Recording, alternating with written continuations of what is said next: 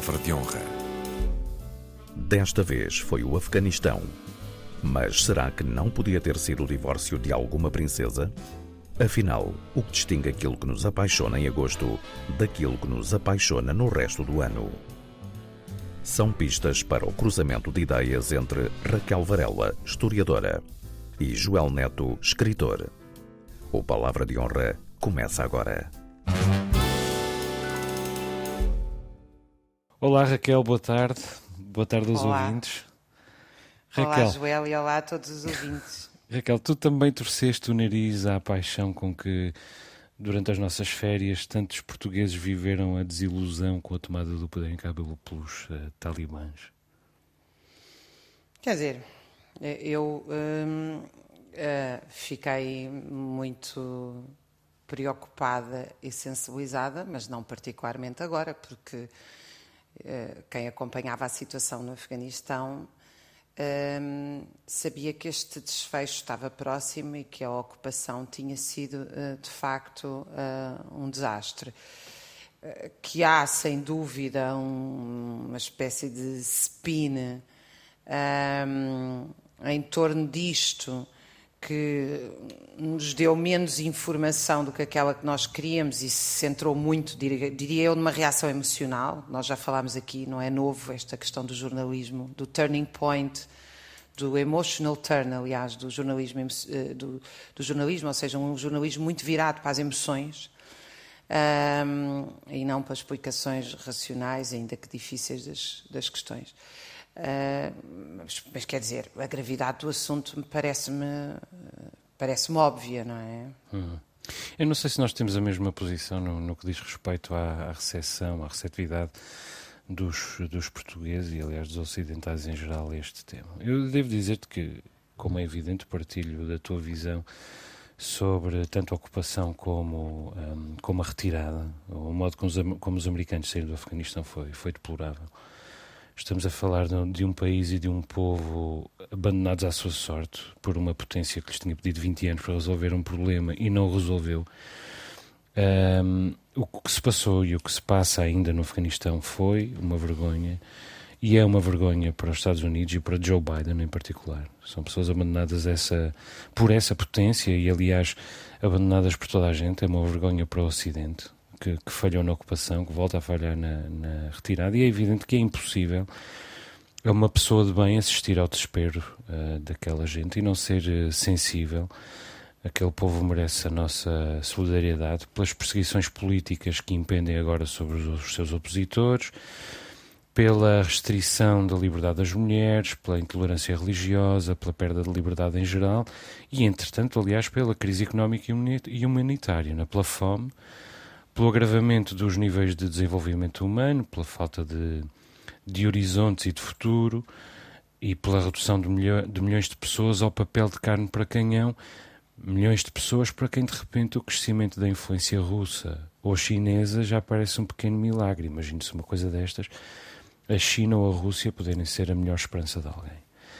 Agora, a atenção que os acontecimentos em Cabul mereceram no Ocidente em geral e em, e em particular em Portugal é outra coisa. Mesmo uh, considerando a força daquelas imagens um, e mesmo tendo em conta uh, gente agarrada aos trens de aterragem de aviões ou bebés sendo passado por cima de cercas entre soldados. Em circunstâncias normais, nós olharíamos, trocaríamos um comentário e continuaríamos o nosso zapping. Quando muito, iríamos ao Facebook pôr um post e fazer um comentário, mas seguiríamos em frente, como aliás sempre fazemos em relação a todas as tragédias humanitárias que desfilam nos nossos televisores. E eu sei que parece cínico ao dizê-lo, mas estou mesmo convencido disto. Houve uma sobreatenção. E as razões por que demos mais atenção ao Afeganistão do que normalmente daríamos são, são duas, do meu ponto de vista. A primeira e apesar de tudo a mais benigna, é porque estavam em causa os Estados Unidos, com o qual sentimos, país com o qual sentimos sempre o desejo de ajustar contas. A segunda é porque estávamos em agosto e simplesmente não havia mais notícias. Nós costumamos chamar silly season a agosto porque as notícias são realmente mais silly, mais, mais tontas, não é? E são tontas não só porque se trata de uma época em que a frivolidade tem ainda mais acuidado, digamos assim, mas porque há menos notícias de atualidade e há mais espaço livre na agenda mediática. Os políticos estão de férias, os tribunais estão de férias, até os campeonatos de futebol estão de férias. Simplesmente não há uh, outras possibilidades de, de, tribalismo. Não podemos brincar às discussões esquerda-direita, não podemos pedir a cabeça de um corrupto que recebeu pena suspensa, não podemos insultar o árbitro por ter anulado um gol ao Benfica, mas ao menos temos a possibilidade de provar publicamente a nossa virtude, de esmurrar o peito em defesa da nossa bondade e de praticar um pouco uh, o moralismo, que é um dos nossos desportos preferidos. Ainda por cima, este mês de agosto foi especialmente vazio, sobretudo na primeira quinzena. Quer dizer, na segunda quinzena, ao menos, ainda tivemos a bifana do Jeff Ramsey. Tivemos o bebê na capa dos Nirvana.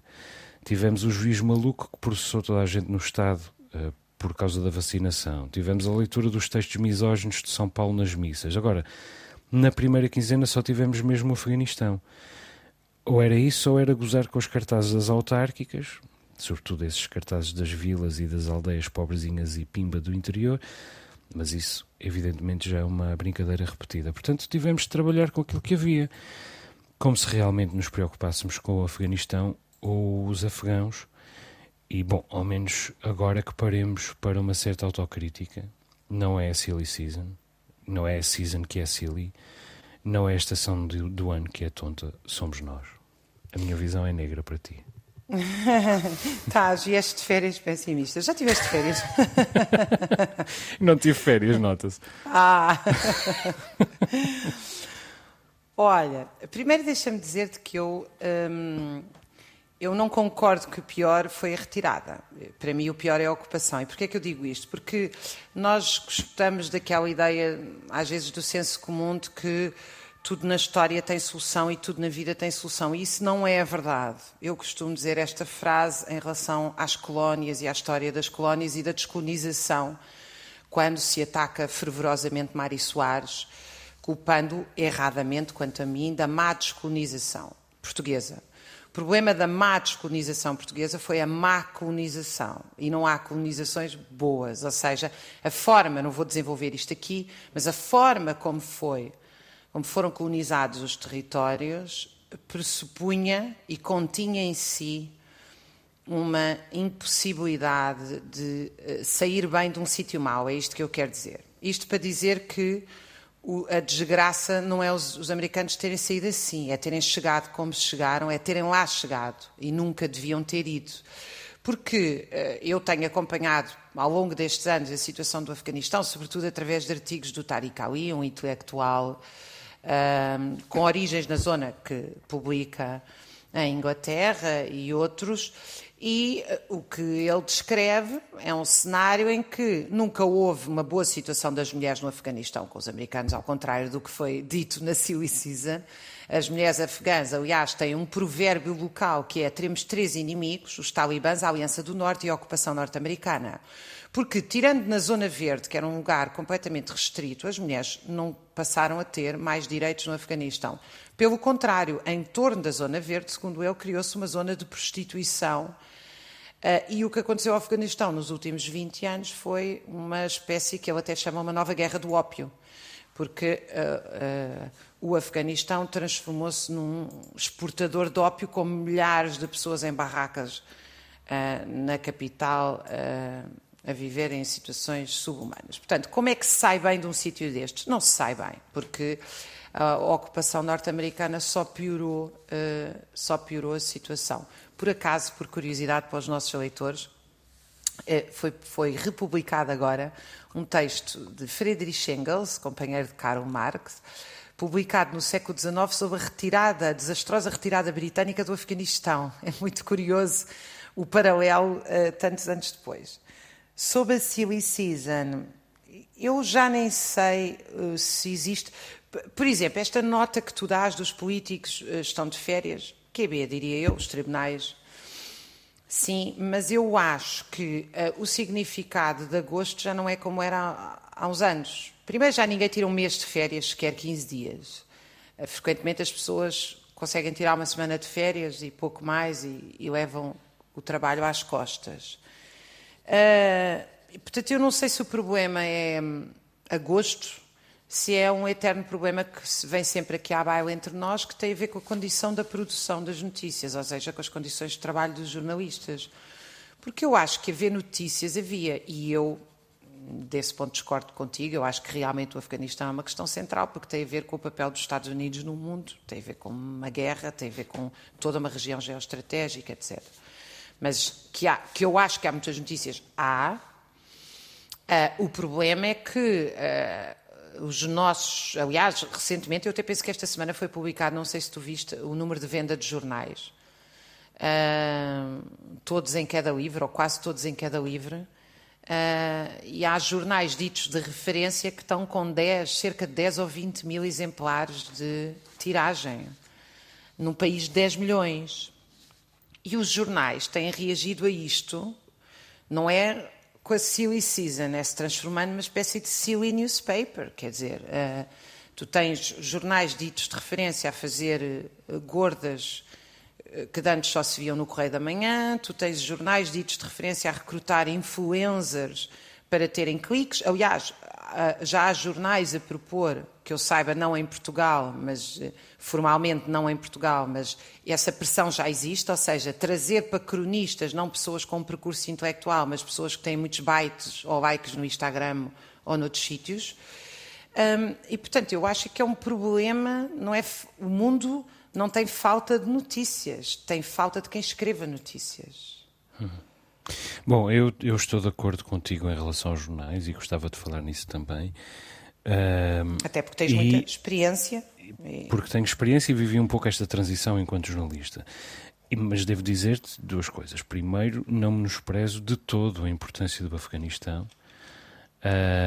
e, uh, por outro lado, também não disse propriamente que entendo a retirada como pior do que a ocupação. Esta uhum. guerra foi uma guerra rentável, uh, mais rentável do que, do que nos parece. Foi uma guerra muito privatizada e que deu muito dinheiro a ganhar a, a, aquilo que a economia de guerra se chama os contractors e portanto um, ah, não, não de modo nenhum entendo que, que a retirada tenha sido pior do que, do que a ocupação. Agora, preocupa-me uh, a, a, maneira como nós reagimos às grandes linhas da atualidade enquanto, uh, enquanto uh, objeto de manipulação. Nós próprios, enquanto objeto de manipulação. Eu vi tudo naqueles dias, naqueles primeiros dias de agosto, logo a seguir à, à, à ocupação, a propósito do Afeganistão. Vi pessoas sensibilizadas com as imagens, é evidente mas vi também muita gente discorrendo sobre essas imagens com a mesma ligeireza com que discorre sobre o divórcio de uma princesa ou as canções do, do Festival da Eurovisão. Vi muita gente que vinha ao Facebook pôr um post muito responsável sobre o Afeganistão, como se não conseguisse pensar noutra coisa perante a força daquelas imagens, e logo a seguir publicar um vídeo da Rihanna a cantar sobre está muito calor e só lhe apetecer tirar a roupa toda. Vi até vídeos de Instagrammers que diziam que ontem, na véspera, não tinham tido cabeça para fazer um vídeo porque estavam a pensar no Afeganistão e porque também tinham tido a necessidade de ir à praia apanhar sol.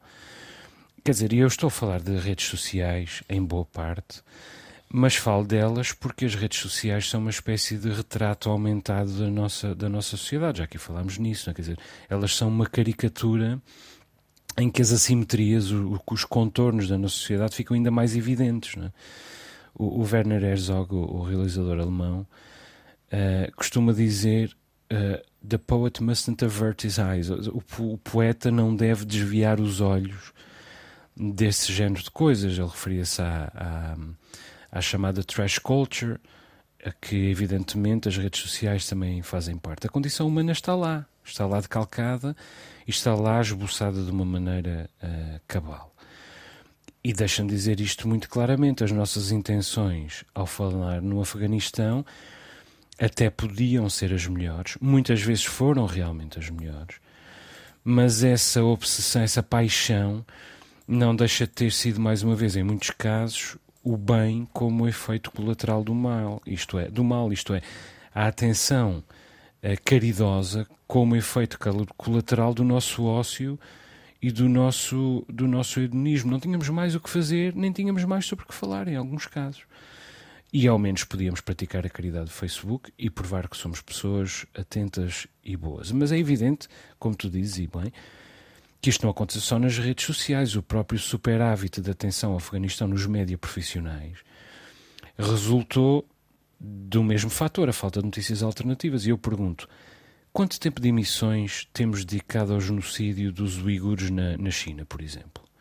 Que atenção temos dado à crise humanitária no Iémen ou no Sudão?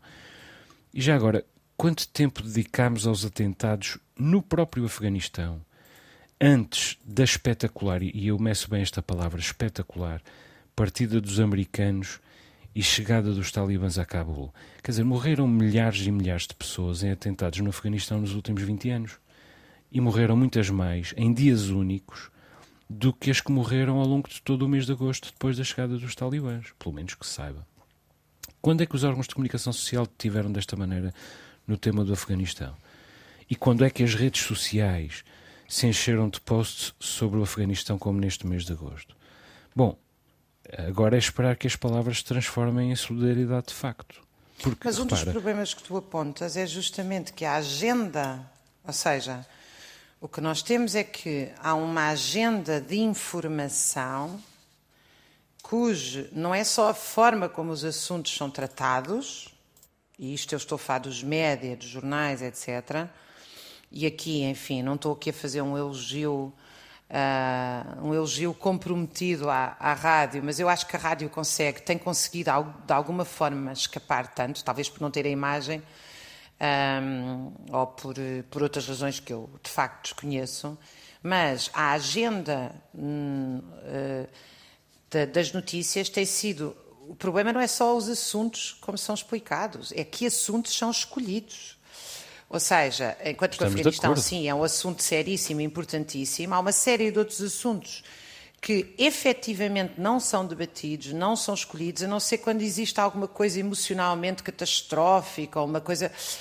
Um, ou então aquilo que hoje tem sido a prática Uh, em muitas áreas do jornalismo, que é não se distinguir o jornalismo de um spin de comunicação, dos lobbyistas da comunicação, etc, etc. Quer dizer, onde é então, que, estamos de acordo o que é que é importante para a sociedade, não é? O que sim, é que é sim, importante é. para a sociedade? Estamos de acordo, estamos de acordo. E agora repara, o Afeganistão é o centésimo sexagésimo nono classificado no ranking de desenvolvimento humano da ONU. Um terço dos afegãos passam fome. Há 10 milhões de crianças a precisar de socorro. Quer dizer, e depois a situação nos domínios da educação e da saúde é inimaginável. Isto depois de 20 anos de os Estados Unidos levarem a é democracia, entenda-se entre aspas. É verdade, é verdade. É uma... E ainda por cima houve seca nos últimos três anos. Ou seja, está armada a tempestade perfeita. E agora, muito claramente, vamos abrir as fronteiras a refugiados, por exemplo? Eu espero que sim, mas ver o Papa Francisco fazer esse apelo aos países eh, ocidentais não promete nada de bom. Quer dizer, se os países ocidentais viveram a tragédia com tanta comiseração, deviam precisar, uh, não deviam precisar deste, deste pedido do Papa. E vamos contribuir financeiramente. Vamos organizar não, e é bom perceber que estes refugiados são ocasionados por estas guerras cuja origem central e o poder central está nos países ocidentais. E aqui tanto serve a questão dos refugiados no Afeganistão como os do Mediterrâneo, que todos os dias o Mediterrâneo está transformado num caixão e isso também deixou de ser notícia. Uhum. Ou seja, houve a primeira crise dos refugiados que abriu os noticiários e agora é uma coisa que é suposto as agências humanitárias lidarem com o assunto, ainda que nós eh, todos os dias uh, olhemos tragédias aqui à nossa porta e que não se. Mas se tivesse havido um naufrágio espetacular uh, em agosto teria tido mais destaque do que terá, por exemplo, em setembro. Não sei, no fim de setembro, a seguir às olha autárquicas. Que tem havido naufrágios, eu acho que, eu acho que Mas a espetacularidade é, um... é, que faz a diferença, não é a questão de haver ou não naufrágio, é a espetacularidade uh, ter e a oportunidade mediática, o espaço na agenda mediática. O problema é que também é... há uma dimensão de banalização banalização do mal é um termo muito associado à Ana Arendt e ao Holocausto e eu não gosto de comparar tudo com o Holocausto, mas há um problema que é a banalização das tragédias naturaliza as tragédias e isso é terrível em política, de facto. Sim, há dois, há dois, perdão, há dois sinais que me, que me inquietam muito no, no modo como o debate público em Portugal uh, se está a fazer. E mais uma vez, esses sinais têm expressão mais evidente na, nas redes sociais, embora não só. E primeiro, há muita gente cheia de ódio. Um, e as pessoas insultam-se umas às outras por dar cá aquela palha. Se puderem insultar desconhecidos ou figuras públicas, uh, tanto melhor. E se puderem, em vez de insultar, exercer o moralismo e a hipocrisia, melhor ainda. Isto é, para mim é muito preocupante porque se fosse raiva, se fosse raiva eu podia compreender. Está tudo saturado da, da pandemia e agora vem a distribuição do, do, das verbas do, do plano de resiliência. Mas o problema é que não se trata de raiva, isto é ódio. É, é, é ódio o ódio é uma matéria de outra natureza, é? é endémico, é endógeno, vem de dentro, não vem de fora. E francamente, eu suspeito que muitos de nós até ficarão tanto frustrados com, com o fim da pandemia, porque a pandemia, apesar de tudo, permitia-nos odiar à vontade, insultar à vontade. Estás mesmo pessimista, tens, tens que ir passar férias. Então, normalmente eu sou otimista desta equação. É verdade, é verdade hoje invertemos os papéis. É que eu tive umas férias maravilhosas. então, nota. Mas realmente nós temos uh, bastos protagonistas para insultar a propósito da a propósito da, da pandemia. E, e, de algum modo vamos, vamos ter saudades. E eu não sei se isto não vai ter expressão nas nossas eleições autárquicas de, de daqui a três semanas, porque a perspectiva de o Chega a obter variações provará uh, muito bem como há demasiada gente uh, em Portugal uh, repleta de óleo. Mas, por outro lado, também me inquieta. Diz, diz, por favor. Não, não. Ia-te só dizer que nós temos que voltar a este tema de, de, dos discursos de ódio, que eu acho que é um tema interessantíssimo.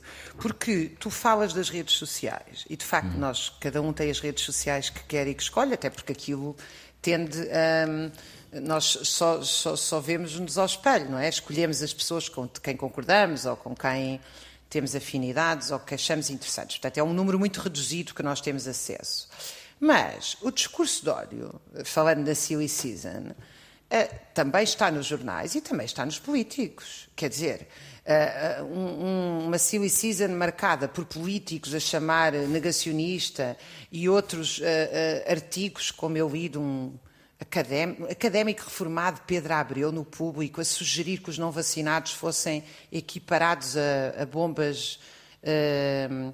A, a, bombas terroristas, portanto, a, que carregam em si uma, portanto, uma lei de, do terrorismo bacteriológico.